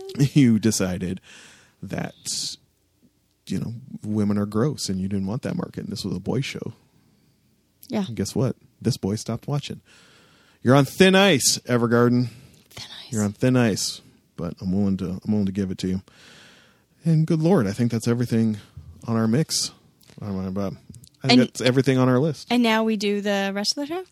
Yeah, then we're going to come back and we're going to do a whole nother part of the show. Oh my gosh. You guys are getting off so well. You are well fed Well, today. for those of them who wish the episodes could go on forever, for some people who are like, hour episodes. And I'm like, just stop this episode at an hour and continue. Come on back.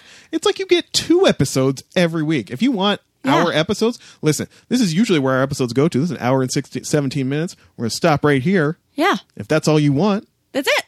go do some stuff. Or- come back either immediately or in a few days Yeah. and get the second part of the show where Caitlin and I are going to talk about the things we brought each other. Amazing. What more can we give you people? So demanding. We are back.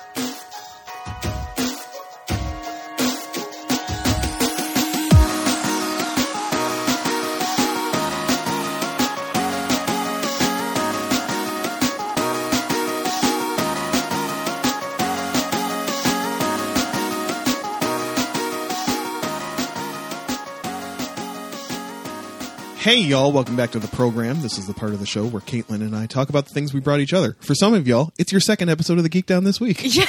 Yeah. Because you decided, fuck it. I'm going to come back later because I have stuff to do. We hope your stuff went well. Either or, if you had stuff or if you didn't, welcome back. Yeah. Time to get into it.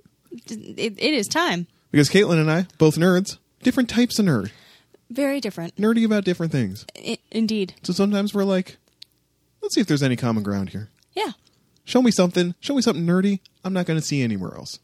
Yeah. I'm definitely not going to look look for it So or let's find see, it. Let's see how this goes. But before we do it, we have rules. Very important rules. Three rules, in fact. Very important. A trilogy of rules. Oh, I like that.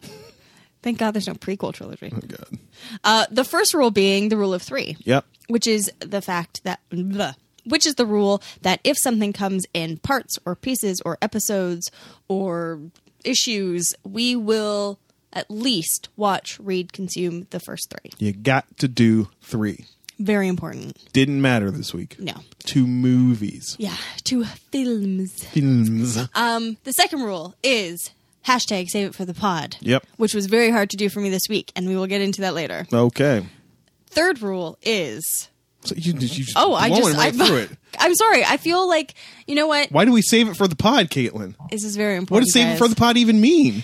hashtag save it for the pod? It means that we will not talk about the things we have given to each other, no matter how much we want to. The show goes like we record the show on a Sunday. Yeah, By the time we get it uploaded on Tuesday, maybe the earliest we could start batting things around is Wednesday. yeah, So if I give Caitlin something on Wednesday, she's got to she can't bring it up until the next Sunday when she's here recording. and that's a long time when you want to bring something up Because why do we do it?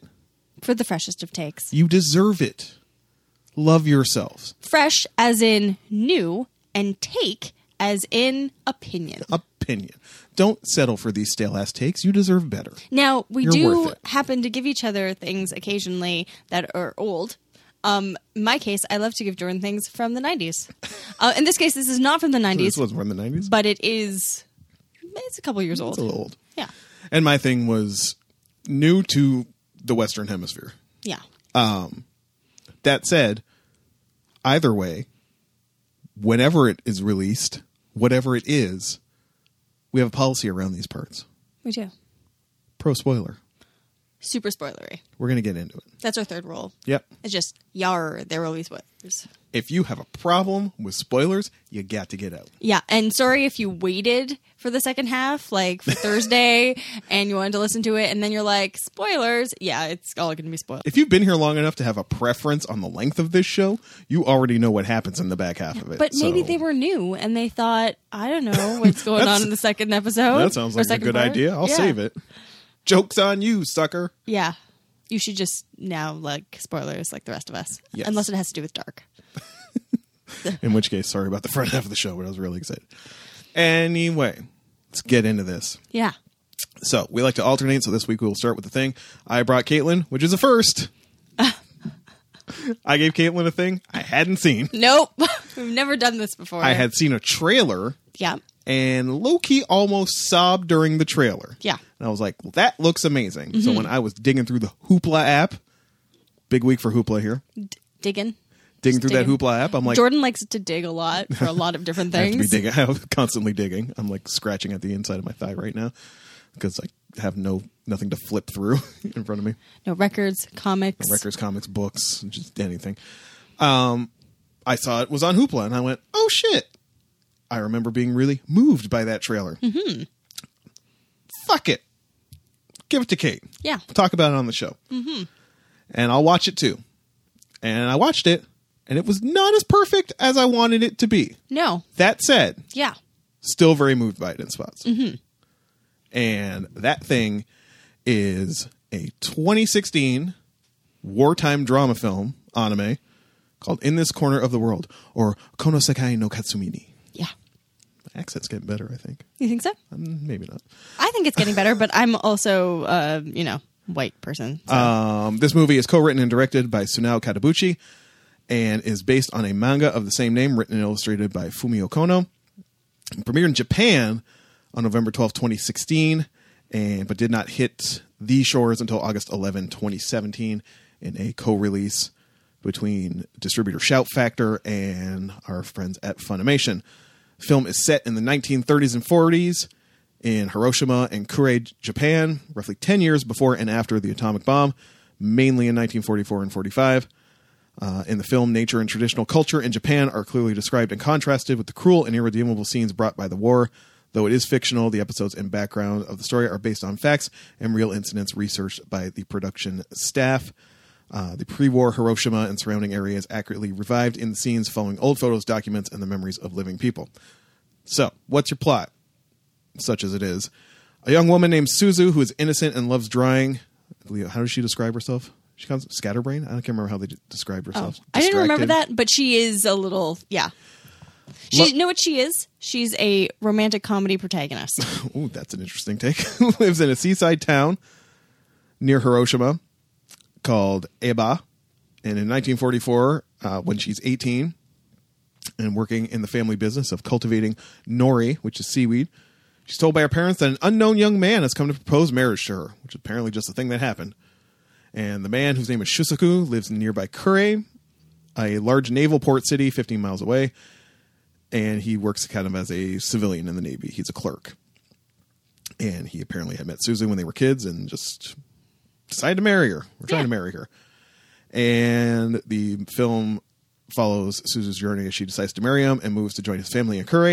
And as she adjusts to her new life in the town, the threat of the Pacific War slowly begins to encroach on the daily lives of the townspeople. Hey, you know how this ends. Yeah.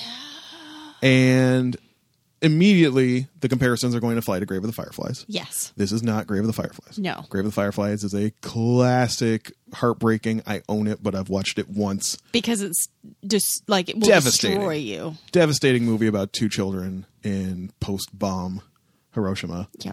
Um, directed by, made by Studio Ghibli, but not a Miyazaki movie. Directed by the other dude, Isao Takahata. And people are going to want to compare in this corner of the world to Grave of the Fireflies. It's not. It's got a real weird rhythm. Right?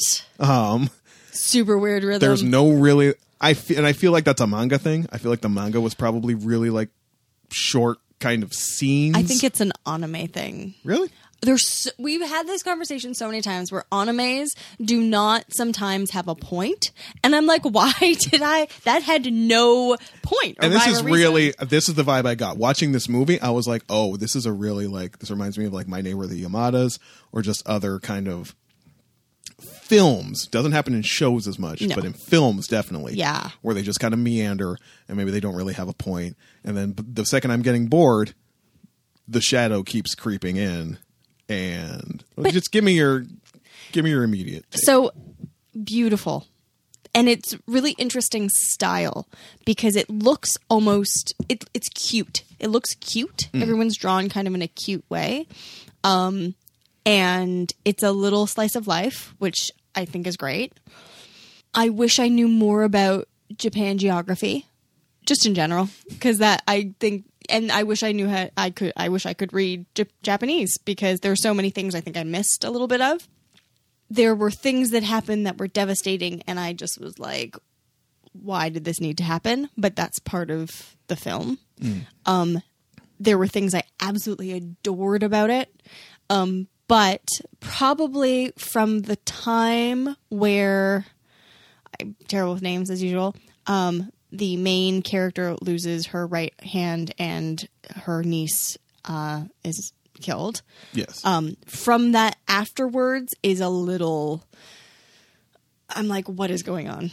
Um, that's hard. And then the weird sort of relationship with her husband, where they're in love, but then she's like angry at him for no reason, for some reason. uh, Middle near the end of the film, like I don't know. She's like, you didn't know I was angry, and but she's never acted angry, and wasn't that because he like gave her the go ahead to go like bang her childhood friend if she felt like it? Like but that was way was after. that that was after? like when no there when she's talking about being angry um uh they were on the train and out of nowhere i don't know it just came out of nowhere i felt and yeah and that whole thing about banging her childhood friend that was weird um It was real, real progressive. He was kind of like, "Well, I did kind of rope you into this, and he's the dude you're clearly in love with." And he's like, "You should talk to him. You might not see him but again." also i didn't i mean she, it, it was kind of like she had a crush on him but i didn't think she was in love with this guy from her village Yeah. i never got that vibe and it will like like you know what this movie did it would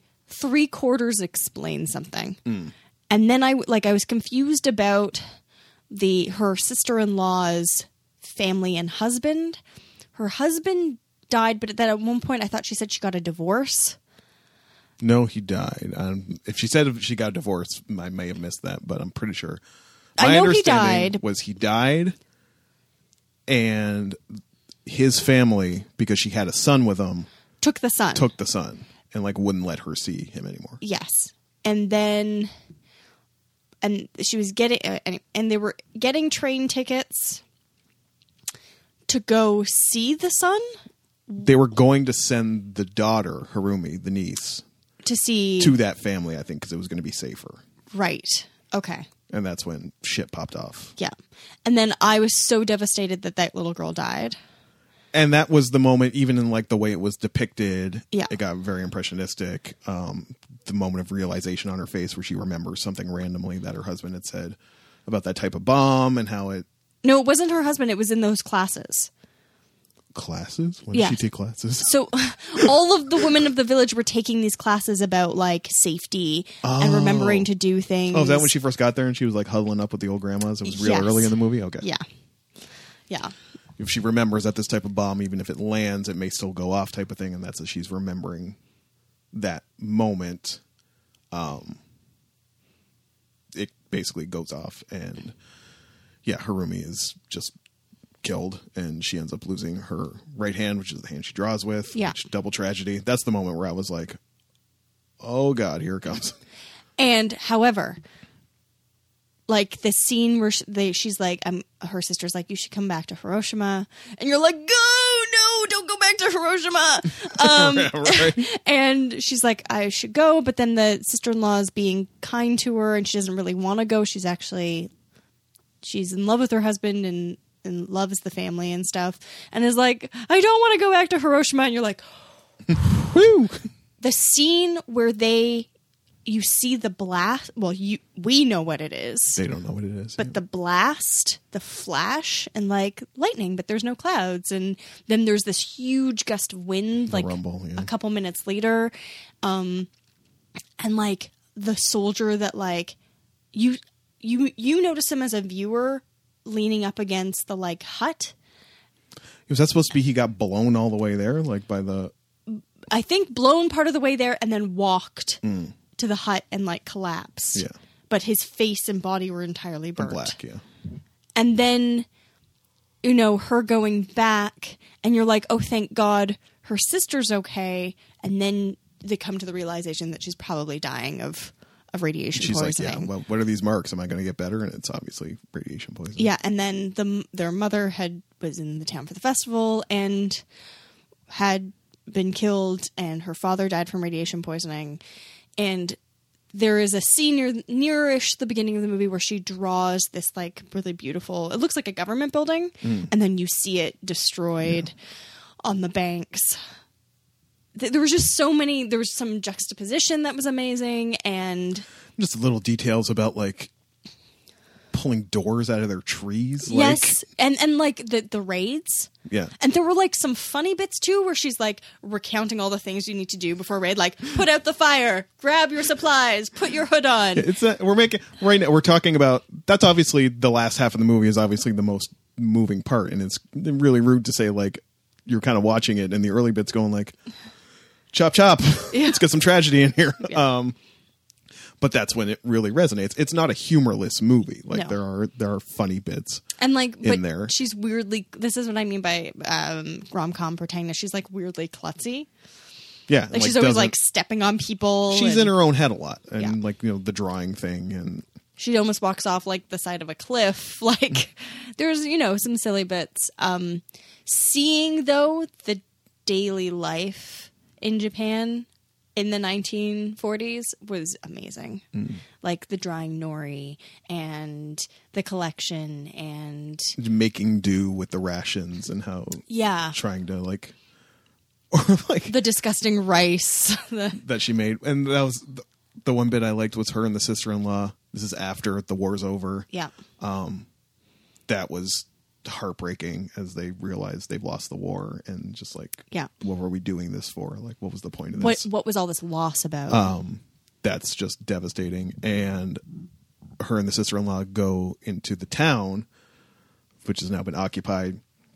And it's like, what are you lined up for? And she's like, I don't know. but it's alive for There's a some. lot of people here. It's going to be good. And they end up getting basically scraps, like garbage scraps from the American uh, cafeteria, basically. And it's Yeah. like got a eaten chicken bone and like a Lucky Strike wrapper in it, whatever. And they like take a sip, and it's like you're like, uh, and then they pause, and it's just like, oh my god, it's delicious. Like, yeah, because they haven't had any taste. They don't have any sugar. They don't have any spices. They don't have any taste, like tasty stuff. It's all basically rice and broth and things you find around. Yeah. And I just yeah, I like the way the war creeped in. I don't I like that it wasn't like all war all the time from the Yeah. beginning, which I mean there's a reason I've watched Grave of the Fireflies only once. Like it's Yeah. war all the time from the beginning Yeah. in Grave of the Fireflies. Um and I was really happy that like orphans were treated nice in this movie instead of Grave of the Fireflies. Yeah, like the orphan at the end. At first, I didn't know what was going on. I was like, I thought it was. I, th- I maybe- thought it was that. Yeah, I thought it was The some niece? sort of like. I thought we were having like a visualization moment of like if things had gone differently. Yeah. with- And then though, that scene was probably the most like, huh. So there's a scene where, um, so the main character and the niece Suzu and Harumi. Suzu and Harumi. Harumu's adorable. Um, they're walking along. So Harumi, unfortunately, a bomb goes off. Harumi dies. Suzu loses her right hand. Um, in a scene near the end, there's a little girl, and and Suzu talks about how if only I had been holding her with my left hand. I've been standing on this side. Yeah. So y- you kind of see that, but it's a mother and her child, and she's holding her with her left hand. And I guess a bomb goes off, and there's like glass shards that have like gone through her. Yeah. And she's the mother sits because she's dying, and the child just hangs on to her mom. Oh God, I blocked this out until this moment as you're mentioning it. And the mom basically, while the daughters hang on to her, they see, they do like a time lapse, and the mother has is dead, Died while she's sitting and died, there, yeah. and like rotted, and like maggots come out of The her daughter's mouth. trying to wave flies away, and it's oh Oh, god. yeah. oh, And then, God. anyways, the daughter wanders, and then um, Suzu and her husband happen to be near, and a piece of sushi rolls, and the little orphan girl picks it up, and then they take her home and basically adopt her. Because she like brought it back, like she Yeah. wasn't going to eat it. She like brought it to like you dropped this, and they're Yeah. like, "No, you can have it. You Yeah. clearly need it more."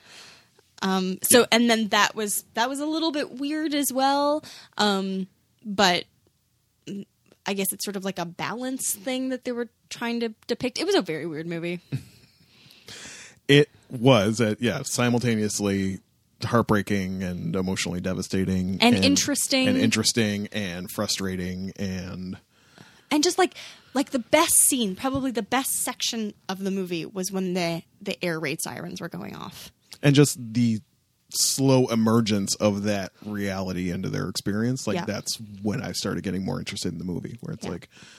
I don't care about you marrying this dude. There were moments I liked before where she would like draw stories and talk to her sister about like, Yeah. and they kind of had like a weird meta moment where they're like depicting like IRL what she's describing to her sister. It's Yeah. like I got kidnapped by this guy and I Yeah. was in a basket with somebody, Yeah. and it's like if you think it's at nighttime, he'll fall asleep, and then they like draped a thing over him, and he's like a canary and just out immediately. Like that was funny, but when air raid sirens and procedures started coming into it and even just not routine but it's like you just get out of the shelter and it's like yeah all right well, let's clean this shit up and they go off again and it's like fuck, really like yeah back in the hole um we fortunately have the luxury of never having to know what that life was like i've And- never had to deck and cover yeah, so, Oh, yeah. Uh, what, what do you even give a movie like this i don't even know what i would give it like a seven yeah because there's like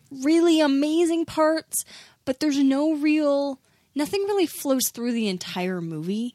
Yeah, it's very not episodic because even the segments aren't that No, don't really resolve anything. It's just like it's a very misbalanced movie, but there are some amazing parts to it. yeah. Definitely worth a look. It's a, it's a, it's a little long. How long was it? It was 2 hours and 10 minutes. Yeah, it's a little long. It's a little long, but I mean, if you got that Hoopla app and you want to watch it for free, it's sitting right there. It's Yeah. definitely worth a watch. If you have to take the train from Toronto to Hamilton, somewhere more than two hours away. Or, you know, do what you do with this podcast and just like skip the first like you know, skip the first forty five minutes and just get in there. You'll piece it together. It's fine. yeah, it's fine. Anyway. In this corner of the world. Actually the manga just got released in English. Oh. I've seen it out and about. It's if you prefer maybe it's more palatable, maybe the rhythms of in comic form are more easy to digest than they are i- as a movie. You can check that out as well Awesome. moving on to the thing Caitlin brought me. Yeah. Which I was not expecting. No. And I've been meaning to give this to you for so long and kept on forgetting. and then was like, finally, I can give it to him. And it does not suit at all. We've given each other very different things. Um, What else is new? I gave Jordan Hannah, which is the 2011 action adventure thriller film. Um, and I'm going to just go into the the synopsis, You don't the try plot. To, you don't want to try to pronounce her name. Hannah Heller? No, the actress who Oh, plays her. Uh, I do know how to pronounce it actually, but okay, fine. I'll go, I'll go to the the the cast. Sersha? Saoirse, Sersha Ronan? Is that it? Saoirse. That's very good. Saoirse Ronan, uh, Eric Bana, and Kate Blanchett are in this film, as well as some of those actors that you're like, Nah, nah, nah. what? Who cares about the other actors? Yeah, but they're those actors that you're like, I know you from a thing, and that from other th- uh, that other thing as well. We have a whole bunch of those in this movie also. So the plot is Hannah Heller is a 15 year old girl who lives with her father Eric Heller in rural North Finland near Kusamo. I don't know where that is. Sure. Since the age of two years, Hannah has been trained by Eric, an ex CIA operative from Germany, to be a skilled assassin. He teaches her hand to hand combat and drills her in target shooting. Um, basically, he left the agency um, to like hide Hannah from the agency. Um, and he's training Hannah to kill this other agent named Marissa Wiegler. played by Kate Blanchett, who really likes to floss her teeth and brush your teeth. and brush her teeth and has very shiny white teeth. Keen, keen dental hygiene regime. Yes. Um basically he's been training Hannah and Hannah eventually um one night tells him that she is ready. He makes it her her choice though. She's like, "No, I'm I'm ready to kill this lady." Um and he signals, he uses this like beacon to signal where they are. Yes. And then uh Hannah like purposefully gets caught and trick sort of and the Kate Blanchett character is kind of suspicious of all of this. So like put like has a body double sort of go in. Says Michelle Dockery in. Oh, is that who it is? That was who that is. Oh. Lady, fuck, what was her name on Downton? I don't know. The woman from Downton. The woman from Godless. Oh, uh, Yeah. Um sends her in um and of course Hannah ends up killing her Her and everybody. and everybody and escapes because her plans have been She thinks she's done. She thinks that's yes, it. that's right. She thinks she's done. Sorry, it's been a while since I've seen it, but she thinks she's done. Um, but she escapes the the the lab. Of course, the Mar- Marissa character um, is a little bit smarter, couple steps ahead. Couple steps. Um, the, uh, Eric, the Banna character, has told basically told her to meet him in Germany, somewhere in Germany, Berlin, Berlin. Berlin. The house of the house of Wilhelm Grimm. Yeah. So basically, Hannah goes on this adventure. She meets this nice family. She hitches a ride uh, without the unbeknownst to them. And things kind of go weird from there. She's Kate Blanchett contr contracts a delightful homosexual and two skinheads to like track them down. Track them down and kill Hannah. yep.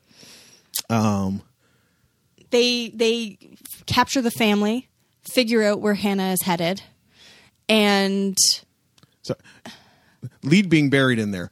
Come to realize Eric is not her father. oh yes, Eric is not her father, and some other truths about who she is and what she is. She was made. Yeah. She was, I mean, it's like, it's superheroism 101 type of thing. She was, Oh, made, yeah. she was made in a lab. They implanted her in somebody. Eric worked with the CIA to find, you know, w- women at abortion clinics. I don't know. I think just wi- like single women who are pregnant. Uh, Oh, were they already pregnant? Is that what they Yeah. did? Oh, okay. I thought they were implanted. I thought they were made in a lab and implanted. Um, yeah, had her DNA is uh, tinkered with. Yep. To make, her, uh, make her a better fighter, increase muscle tone, make them less susceptible to empathy and pity and things like that, and fear. yeah, Just- She was- she was made as a killing machine. Yep. Type of thing. super assassin, Yep. just like Dark Angel. Wow. That is an old reference. Deep cuts. Um, anyways, so Hannah has to like figure out who she is, what she is, what she wants to be, fight her way out of stuff, save this family that she really liked and is put in horrible danger, um, and kill Marissa. Yes. All in how long is this movie? 111 minutes. All in 111 minutes.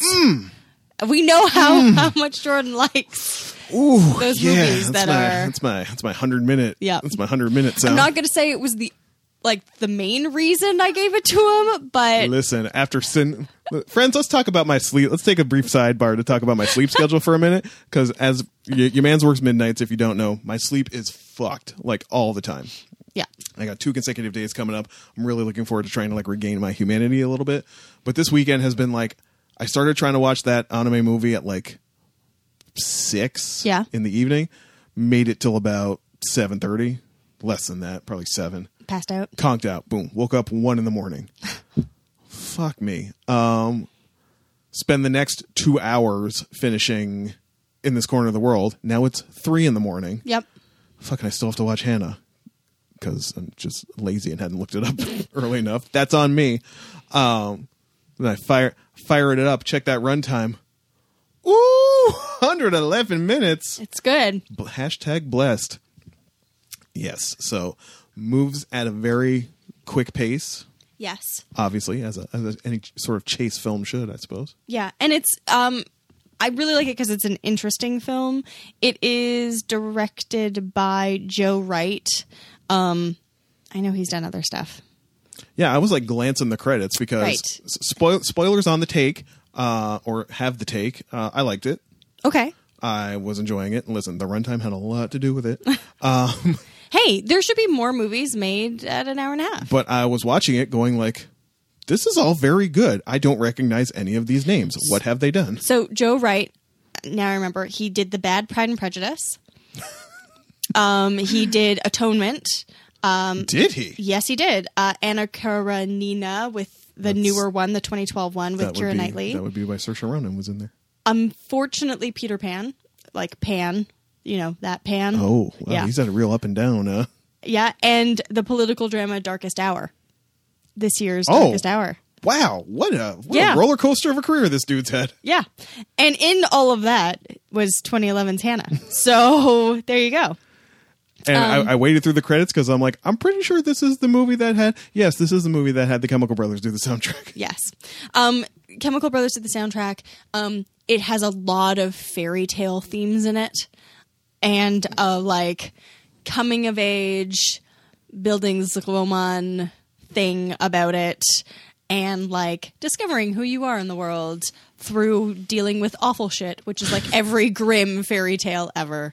Um, so yeah, I loved all those elements of the film, and of course, Saoirse Ronan kicking ass, which is fun. And Eh, she's delightful. Are you ready for the nitpicks? Yeah, let's do this. Eric Bana did a hell of a job preparing this child Mm-hmm. to murder somebody at the drop of a hat. Yep.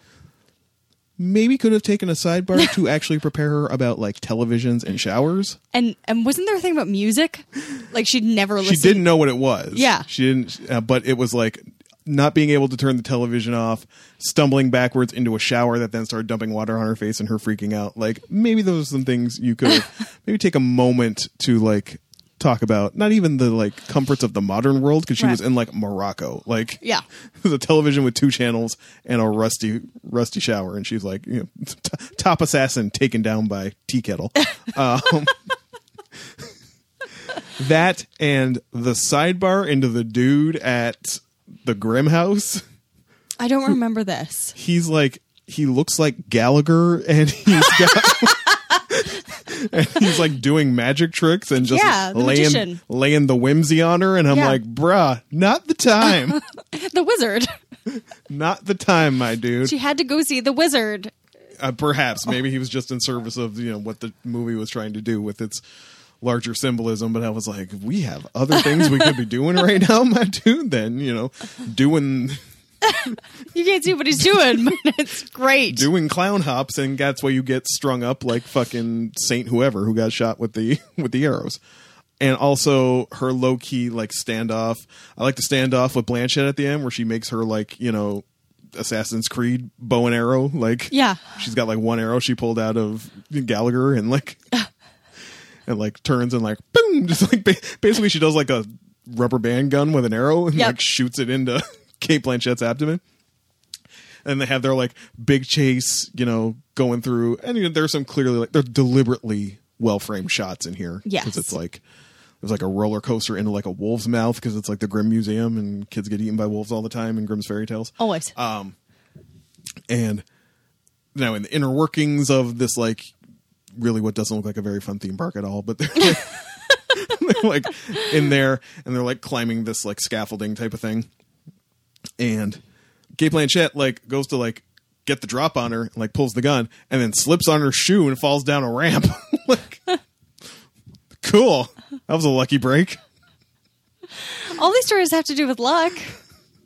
That was a lucky break, you know. Top assassin in the world takes down her nemesis by light platform heel. Which is why you don't wear heels when you're an assassin. I did check that actually. There's a scene, there's a flashback scene where you see uh Kate Blanchett initially try to kill Hannah and Eric Bana. Yeah. When she was like young, young, like maybe like s- five or six. And she just like steps out into the road, and, like pings off a few shots into this car, which then crashes. And as I watched her like running to the site of this car crash, I was legit looking at her feet. I was like, What's she wearing? I was like, girl, come on, make this believable for me. You Yeah. look, you look, you look fabulous, Kate Blanchett, but like, you best be in like boots or something. Yeah. Don't be trying to, don't be trying to run in them heels. Um, and it was a little too on the nose with the ending the exact same way it started.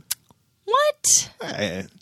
Come on. It's fine. I'm not It's gonna be like I'm not fun. gonna sink the movie, but I'm like, bruh, bruh.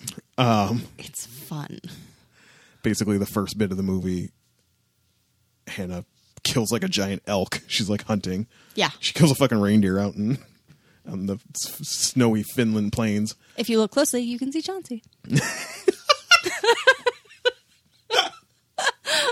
Swallow a fag. Chauncey had a cameo in 2011's Hannah.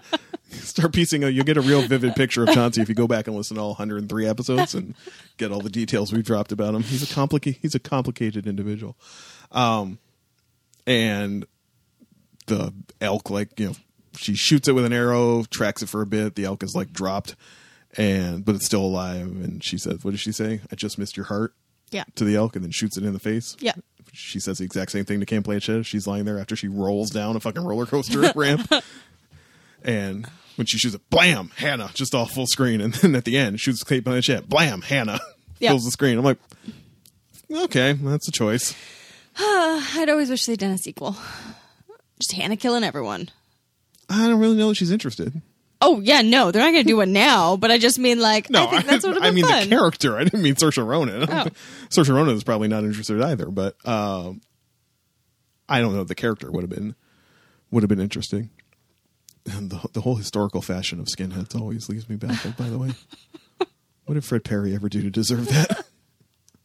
I'll, ne- I'll Oh. never understand why the Rude Boys always felt the need to suspenders and ridiculous Doc Martens. I'm just asking to get fucking curb stomped down the street now, talking like this, but. well, I don't think they listen to this show, so I think you're probably good. not. Um, yeah, it was like a seven point five. Some more fun. Okay, cool. You know what? Hundred eleven minutes, eight. you get a, you get a half point. You get a half point for being one hundred eleven minutes any Jordan. day of the fucking week. Jordan gets all the hour and a half movies. Yeah. Oh man. Yeah, b- believe me, your man's your man's loved Borgen, but he was looking at the, those runtimes, going like, solid hour, really, bro? Hour. really. I got a life to live, y'all. It's not much of one, but it's mine. we have so much time. Anyway, good chats. yeah. Both of these, as we said, not your usual avenues, but you know what? Widen up, support your local library. They're right there. You don't always have to watch like, you know, the great courses do your taxes. Like What?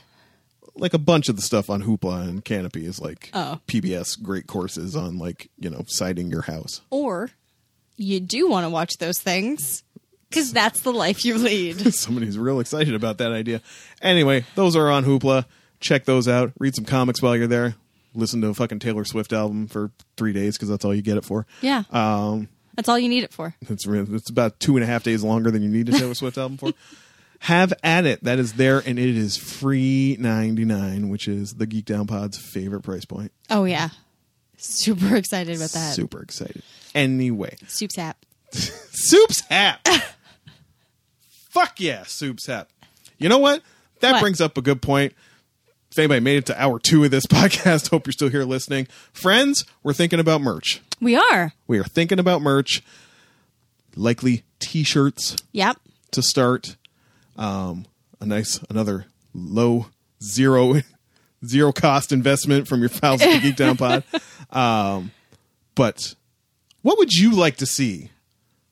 Yeah. What what would you buy if it was on a T-shirt representing this podcast? If Yeah. you want to support this podcast with your body What, what because would you're you, an adult and not a baby, What would you want to wear? what would you want to wear? Do you want a do you want a crew neck? Do you want a T-shirt? Do you want a hoodie? Oh, a hoodie. Do you want a zip up hoodie? Do you want a pullover hoodie? Yeah, you get asked. God, do we need another survey? We might need. I might need to make make a like a survey monkey Come survey. on, come on, Miss Super Efficient Organized over there. Very efficient. Very Get on organized. it. Anyway, that's what we're batting around. Do you want something that says Soup's Hat on it? Haven't brought Soup's Hat back in a while. Soup sap. I say it all the time at I, mi- home. I missed it. Soup sap. Welcome back, Soup's Hat. Welcome back, Soup's Hap. Bye to y'all. Yeah. Time to wrap this sucker up. If you want to get at us about any of the stuff we talked about today, you can do that on our socials Twitter and Instagram at GeekDownPod, email geekdownpod at gmail.com, or our Facebook group. Which is at www. Dot, Facebook dot, com. forward slash Geek Down Pod. Geek Down Pod. As well, if you would like to support us financially, patreon.com slash geekdownpod. You can find out all about that stuff there. We hope you will join us next week, friends. We thank you for joining us this week. My name is Jordan Ferguson. My name's Kate McKinnon. Theme songs by Rob Gasser, and we hope to see you next week. Bye.